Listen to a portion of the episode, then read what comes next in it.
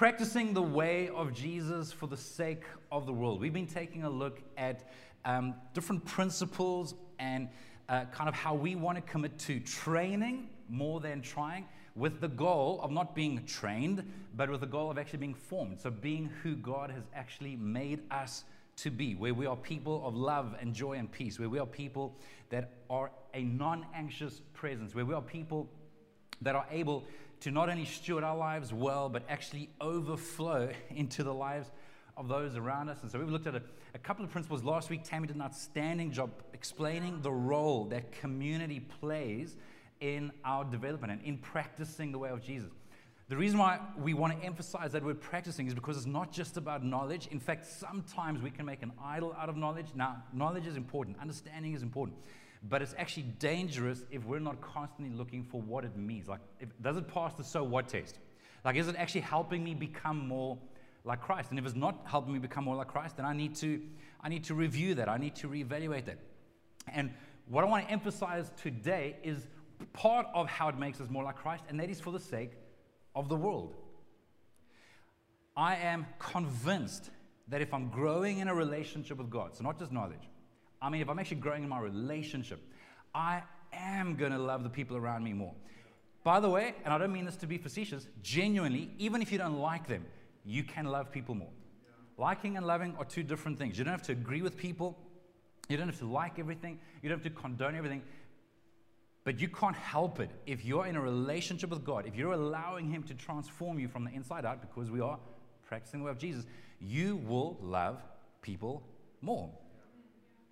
I want to take a look at two quick stories and then draw um, a couple of principles or, or signs or, or, or, steps that we can take practically. So I'm wanting to wrap this up with us reviewing personally maybe the, the, the next step that we need to take in our current journey with God. And we're going to do that while giving you space to take part in communion. Communion is where we remember what Jesus did for us. Um, there's a little uh, t- container under your chair that's got a bit of juice in it. It's not wine, juice, uh, and a little flake. Is that the right word? Wafer. Wafer is what I'm looking for. Um, and this represents the body of Jesus that was broken for us and the blood of Jesus that was shed for us. And, and the thing is, it's not just to remember what he did for us, there's also a response required. And I think sometimes we can forget that. Like, like we, we, we may be grateful, but not actually realize that there's a response.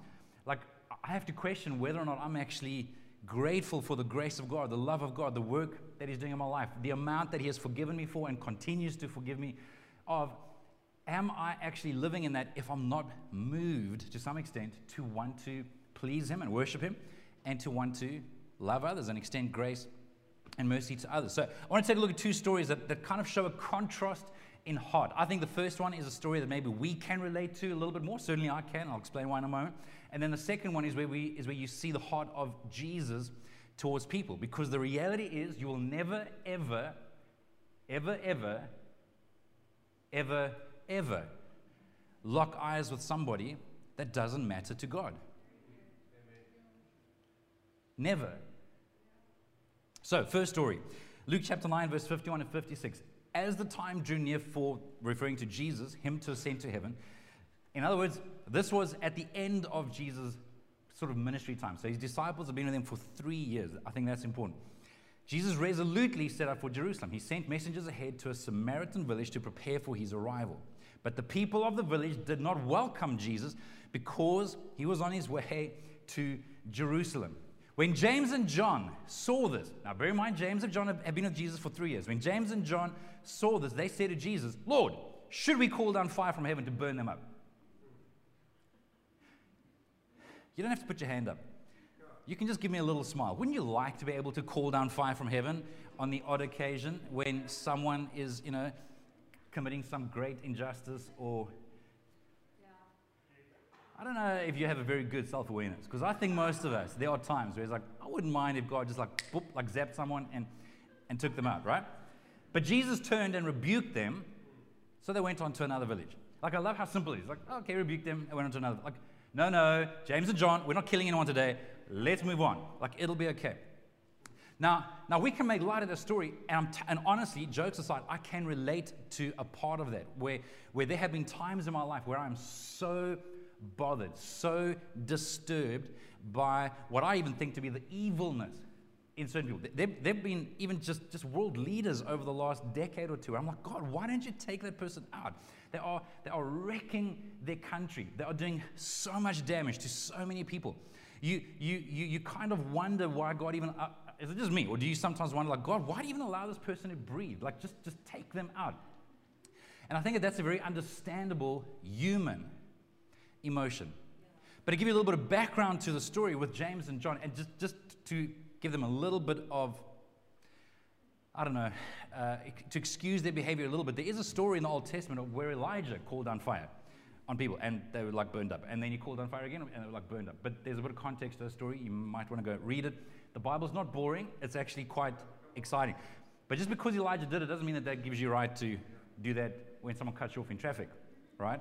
Or someone doesn't do something that you want them to at work or school. To give you some perspective very quickly, there is a genuine level of indignity and even hatred between the Jews, the, the sort of staunch fundamentalist religious Jews the, of the time, and the Samaritans. The reason for that is that the Samaritans were effectively a, a kind of like a mixed breed, half breed uh, group that used to be part of the same nation of Israel.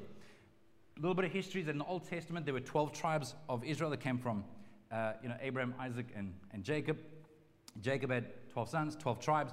But then at some stage, 10 of the tribes, which were the northern tribes, separated from the two southern tribes, and they were known as Israel. The two southern tribes were known as Judah. And the 10 northern tribes rebelled against God before the two southern tribes, although they eventually did as well. And so God constantly warned them that they'll be taken captive if they don't kind of live the way that He's invited them to live. And so they continued down that road of rebellion. And so the king of Assyria comes and takes Israel captive and takes some of their citizens away from Israel and inserts kind of like, a, like, like an invading you know, citizenry or, or, or army into Israel, into those 10 tribes. And over time, the people that were originally from Israel start voluntarily intermarrying with the invading citizens. And so over time, they became known as kind of this mixed breed, half breed. They, they created their own place to worship in the north.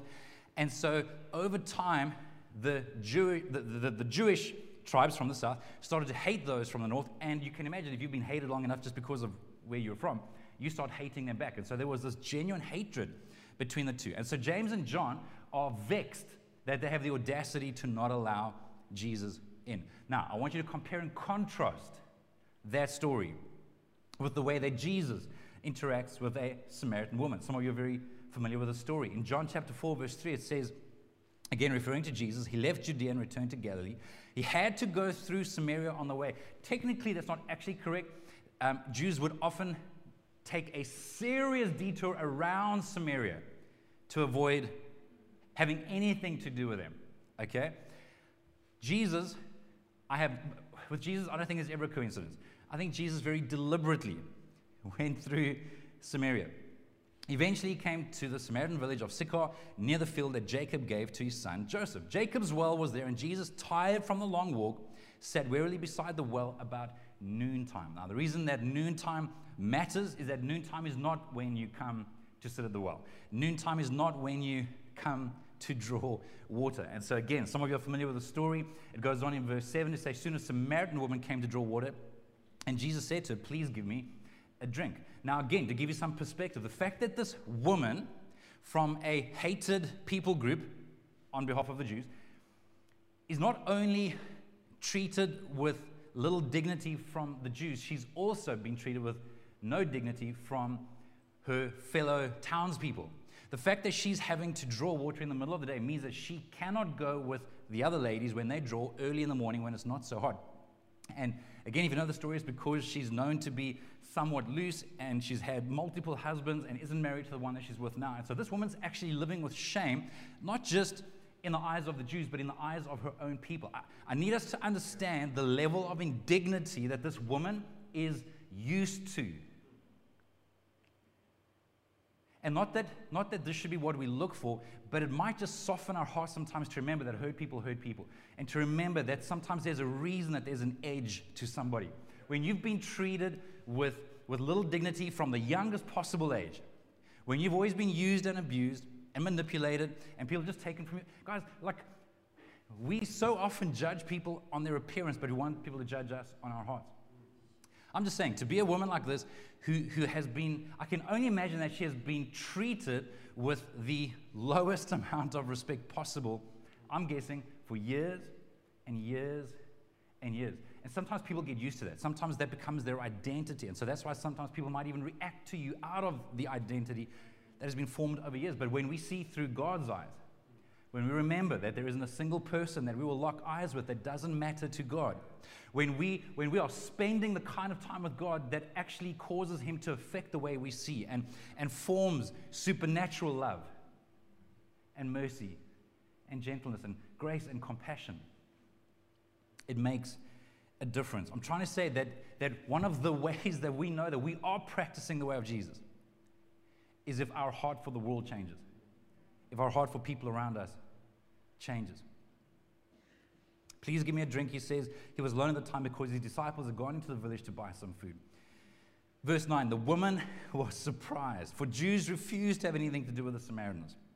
She said to Jesus, You are a Jew and I'm a Samaritan woman. Because, by the way, not only did Jews not speak to Samaritans, but Jewish men would rather probably be you know, tied up and stoned than speak to a woman, let alone a Samaritan woman. Why are you asking me for a drink? And then I don't have time to go through the whole story, but actually in verse 21, I love how Jesus answers a particular question of hers, and he says, Believe me, dear woman. I, I just want you to hear that word from him, that word dear. Like there's a level of dignity that Jesus gives to her. He, his priority is connection, not correction. He first places value on her. Guys, I promise you, if you're growing in a relationship with God, you can't help but see people through his eyes. And that means that you're first going to see the person for their intrinsic value, having been created in the image of God, before you're going to be focused on and distracted by any behavior or habits that you disagree with. And probably you're going to be reminded just how many of your own habits and behaviors God has to constantly show grace and mercy to. Dear woman, imagine, imagine if you saw people who you don't like and don't respect through the eyes of, like, you're dear. You're valuable. You matter. Then, verse 26, Jesus tells her that he is the Messiah. Like, I don't have time to unpack this, but it's a big deal. He hasn't told, he, hasn't told anybody this. Like, if you, if you think that just addressing her respectfully means something, then how much more for the creator of the universe and the Messiah of the world to choose a shamed half bred woman at the time. I, I, mean, side note, pe- the fact that people think that Christianity in any way uh, justifies or feeds into sexism hasn't read the Bible properly. Because in that culture, Jesus was completely countercultural in the way that he gave dignity to all people, regardless of gender, race, age. Anyway, so for him to actually reveal to her, I am the Messiah, is a very big deal. And then verse 26 I love how it says that just then his disciples came back. They were shocked to find him talking to a woman. But none of them, they were wusses, had the nerve to ask, What do you want with her? Or why are you talking to her? They were shocked. And I really do believe that when our lives are being formed by God, there are going to be moments in your life where the level of grace and kindness, compassion, willingness to serve or help might actually be shocking from a countercultural point of view. I think sometimes we make the mistake of assuming that Jesus thinks the way we do. And we often look for him to agree with us. I think we'd be shocked sometimes at how Jesus looks at people. Yeah. Verse 28 the woman left her water jar beside the well and ran back. Like this woman's life is being changed, like in front of their eyes. She runs back to the village, telling everyone, Come and see the man who told me everything I ever did. Could he possibly be the Messiah? So the people came streaming from the village to see him. I just love that. That, that from that simple interaction with Jesus, she's, I mean, she knows that she's got like very little credit, or let's say zero credibility, but, but yet she isn't trying to convince anybody. She's just come and see. Just come and see, could he be? Just come, just, just come. And again, I want to take the load off of you. I want to take the burden and the responsibility off of you of, being, of, of needing to convince anybody. But can, like, is there, like, is there any confidence in the fact that Jesus is the Messiah? Is there any confidence that Jesus can transform a life? Because if there is, then I think we'd be a little bit more confident saying, just come and see. And by come and see, I'm not necessarily referring to a church service. It could be a case saying, hey, why don't you just ask him? Why don't you say, God, if you're real, please can you help me with this crisis I'm going through right now? God, please would you give me peace? Please, like, why don't we encourage people to just, and I don't mean this disrespectfully when I say this, but to just say, like, just give him a go. Like, just try. I love that. I love that passage in the Bible where it says, just taste and see that the Lord is good. He shows her dignity, value, co- connection more than correction. I want us to catch the difference between the hearts. And I've got to ask myself is my heart more like James and John, or is it more like Jesus? Is my heart more like James and John when I come across people that I don't like, don't agree with? And guys, nowadays, I mean, if you, if you, have, a, if you have a phone, you can get access to all kinds of vitriol, people that disagree with you. Like, there's no shortage of people that disagree. Yeah. Like, I think the internet should just be, I mean, especially social media, anywhere that you can post something should just be changed to hate mail. Like, hey guys, how can we hate each other? How can we disagree more? And I mean, I don't know if you, I mean, once in a blue moon, I'll just pop, for, for, for some reason, I'll, I'll, get some kind of notification and pop onto Twitter and, and, just, and just read the actual, and every now and then I'll make a mistake of actually scrolling down. And it's like, like it's toxic. Yeah. Toxic. And by the way, not just those sides. I, I, I can't even read the comments on the bottom of like a Christian uh, article online if there's any space for comment. I'm like, how are you people even Christians? Yeah. Anyway, that's got nothing to do with what I'm talking about, excepting that I've got to ask myself, does my heart reflect James and John or does it reflect Jesus? Now, the good news is, by the way, even though they had been with him for three years and you would think that they would have a little more understanding and a little more compassion, we did eventually, we do eventually see a change in their hearts after Jesus is crucified and resurrected. And, and John became known kind of like as the apostle of love. Like he's like the key theme of his, of his gospel, the book of John, and then his epistles 1 John, 2 John, 3 John. The key theme is exactly this it's loving. How can you, in fact, he's the one who wrote, How can you say you love God who you cannot see if you cannot love your brother, other people who you can see? So again, I don't want you to feel shame if you're struggling with this. I want you to have a vision and, and be stirred to know that, okay, if I'm going to walk with God, this is, this is something that can grow. This is something that can develop. So, a couple of uh, signs that I think we are developing in practicing the way of Jesus for the sake of the world. So these are some signs, but also you could look at these as steps. Now they're not linear, and you're not necessarily going to do one, then two, then three, then four.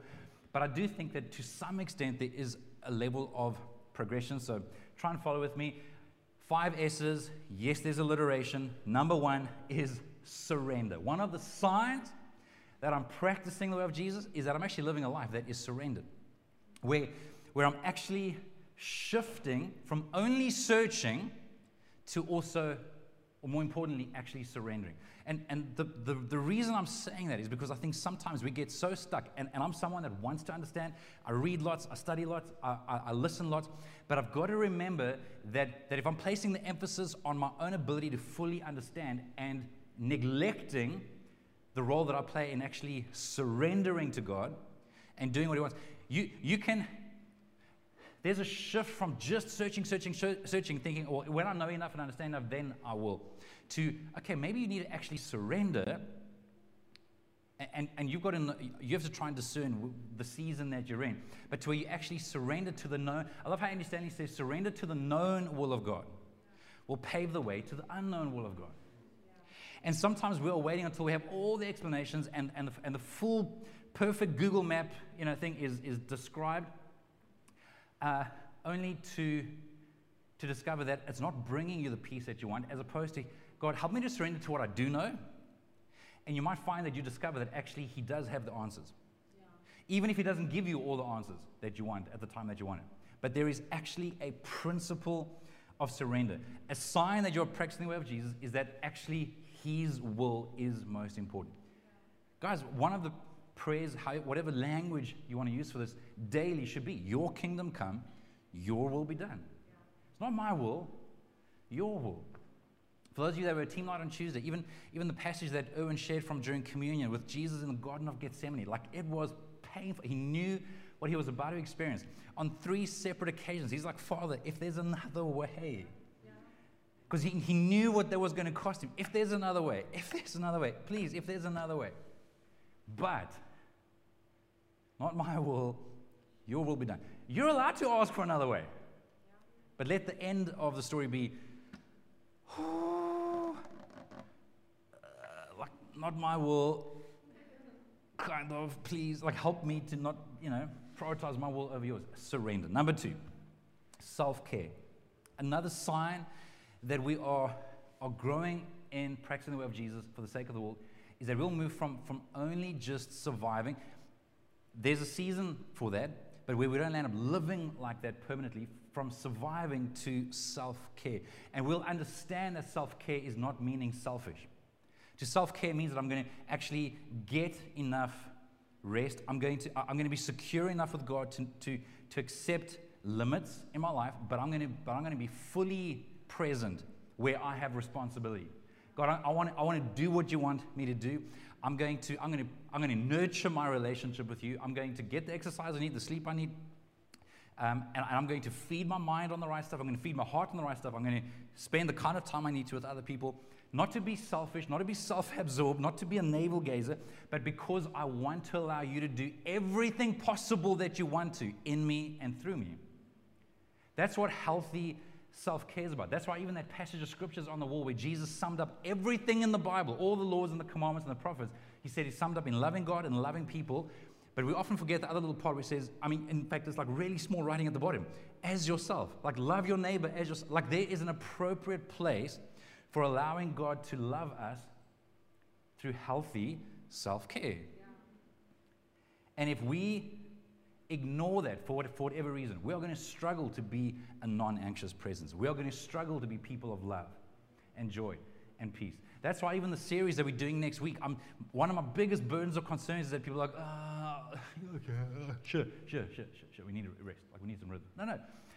It is, in some cases, I believe, is life and death if we don't have the healthy rhythms. I don't think that we can turn up the other six days of the week if we're not in the way that God wants us to, if we're not, uh, if we're not recognizing God's limits. Anyway, self care. Not talking about being selfish, but I think, I think one of the I think one of the great questions to ask ourselves from a self care point of view, maybe every six months or year, whatever the case is, is do I actually have more steel in my bones compared to a year ago? Do I have a greater capacity? Now, no guilt or shame if you have a smaller capacity, because again, you may, you may be, you may, maybe you're being pressed from every angle. And Paul even writes about where they, was, where they were so, they were under so much pressure, they thought they were going to die. In, the, in, in one of his letters to the Corinthians. Like, like, again, there's a place for that. Jesus sweating drops of blood, he was under so much pressure. There is that. But yet, in that, Jesus had steel in his bones. He's like, okay, not my will, yours be done. Number three is serving. Serving. Surrender, self care, and serving. And again, this is just helping us to move from, from a life that if we're, no one else has to know, you don't have to confess to anybody else, but if you're honest with yourself, your life may largely revolve around yourself. But there are opportunities at home, at school, at work, to, to just serve. Like, imagine if people were trying to outdo each other in service, in helping each other. Can you imagine, moms especially and dads, if, if your family were like arguing over who's going to wash the dishes? Prisca?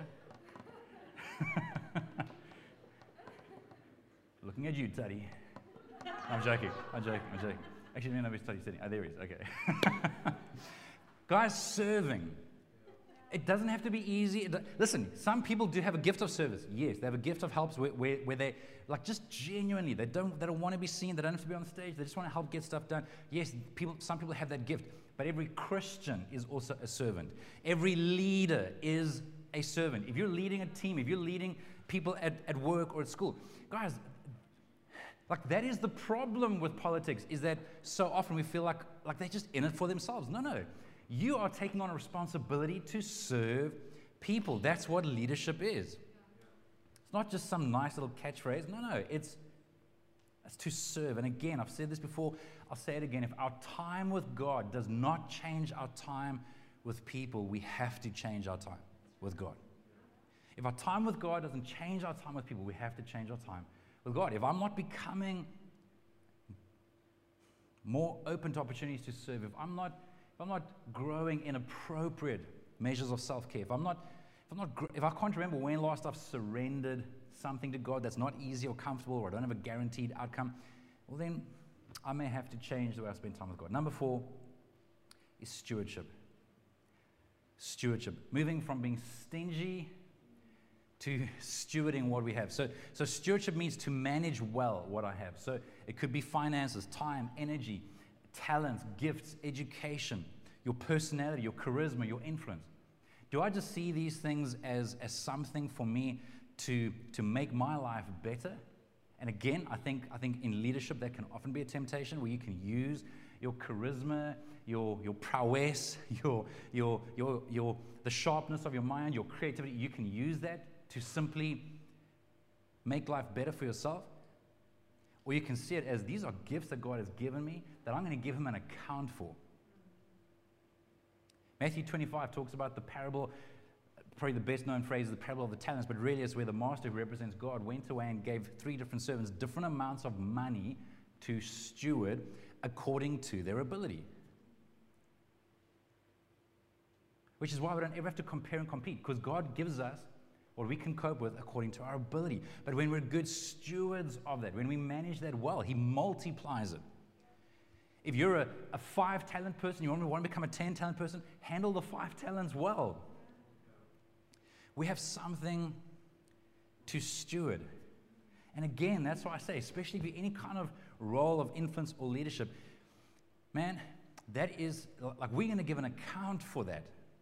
It cannot just be to use people for our own end. The worship team can come up number five is simply significance, where we move from success to significance. And what I mean by that is success, as generally speaking, is defined by the world, to significance as defined by God.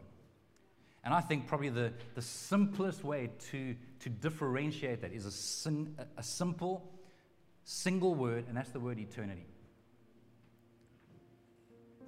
Am I defining success through, th- through this world's eyes in terms of fame or power or influence or money or comfort? or likes? Or am I measuring success, which again, I would use the word significance, through the lens of like, is this sowing a seed that may bear fruit for eternity? Am I just living for myself, or am I actually seeing this one life as an opportunity to serve God's purposes? Now, that's going to look very different for different people. I, I am very convinced that 99% of Christians will not do that in the context of, of what we would say full time ministry in church. But you are in full time ministry wherever you are at school, at work, at college, at home. One of the great signs that we are growing in our relationship with God, that we are, that we are practicing the way of Jesus. And if, and if we're not seeing this, then let's change something. One of the great signs is that I'm going to care more about God, like, am I pleasing you? Is this like, am I measuring what you want me to measure, or, or am I measuring exactly the same as someone who has absolutely no relationship with you? Which is why our practices matter, because if my practice is to, is to consume the world's definition of success through media, and maybe once in a while I, you know, dip my toe into a little bit of scripture, well, whose worldview am I expecting to reflect? The practice matters. Going back to the story of Jesus and the woman at the well. It goes on in verse 35, John chapter 4, verse 35, to say, You know the saying, four months between planting and harvest, but I say, Wake up and look around. Wake up and look around. Wake up. The fields already ripe for harvest. Like the Bible paints a picture that, that the, the ripeness of the harvest isn't so much the problem. It's the willingness of the workers. The harvesters are paid good wages, and the fruit they harvest is people. It's always about people.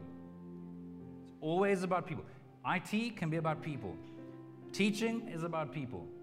Bookkeeping, medical, caretaking, cleaning, it's ultimately it's about people. Don't think so superficially. Look beyond what you're doing to the people that are involved. The fruit they harvest is people brought to eternal life. That should be our measuring stick. What joy awaits both the planter and the harvester alike. What joy. What joy awaits both the planter and the harvester. And then Jesus goes on to actually like give an example of that in verse 31 it says, Meanwhile, the disciples were urging Jesus, Rabbi, eat something. But Jesus replied, I have the kind of food you know nothing about. Did someone bring him food? Well, like, was there Uber Eats, Mr. Delivery? Then Jesus explained, My nourishment, my, my fulfillment, contentment comes from doing the will of God who sent me and from finishing his work. Jesus saying, Man, there is a level of nourishment, contentment that comes from walking in the purposes of God that cannot actually be compared to with just normal pleasures. Some of you may have heard of a psychiatrist and an author by the name of Viktor Frankl. Um, wrote one book in particular called The Search for Meaning. Shortly after his time, um, shortly after he was released from Auschwitz, he, he was in uh, concentration camps for a few years literally lost his wife, his mother, his father, his brother, his sister in law to just this brutal epitome of evil. Like it was satanic. Millions of people killed. Wrote this book soon after it came out. He was a psychiatrist before that. He'd actually written a manuscript that they also destroyed. He landed writing this book in nine days, by the way, in, in the 1940s. It sold 12 million copies. I think they've had 100 reprints. And he went on to, to form a school of psychology that, that was on par with Sigmund Freud and I think it's Alfred Adler. He was, a, he was an apprentice of Alfred Adler, he was a contemporary of Sigmund Freud. But whereas Sigmund Freud tried to emphasize that the goal of life was pleasure, Frankl believed that the goal of life was purpose and meaning. And he actually went on to say that if you don't have purpose and meaning, listen to this, you'll dull your life with pleasure. Only to find out that they don't bring you pleasure anymore. Significance, meaning, purpose. Come on, guys, let's practice the way of Jesus for the sake of the world.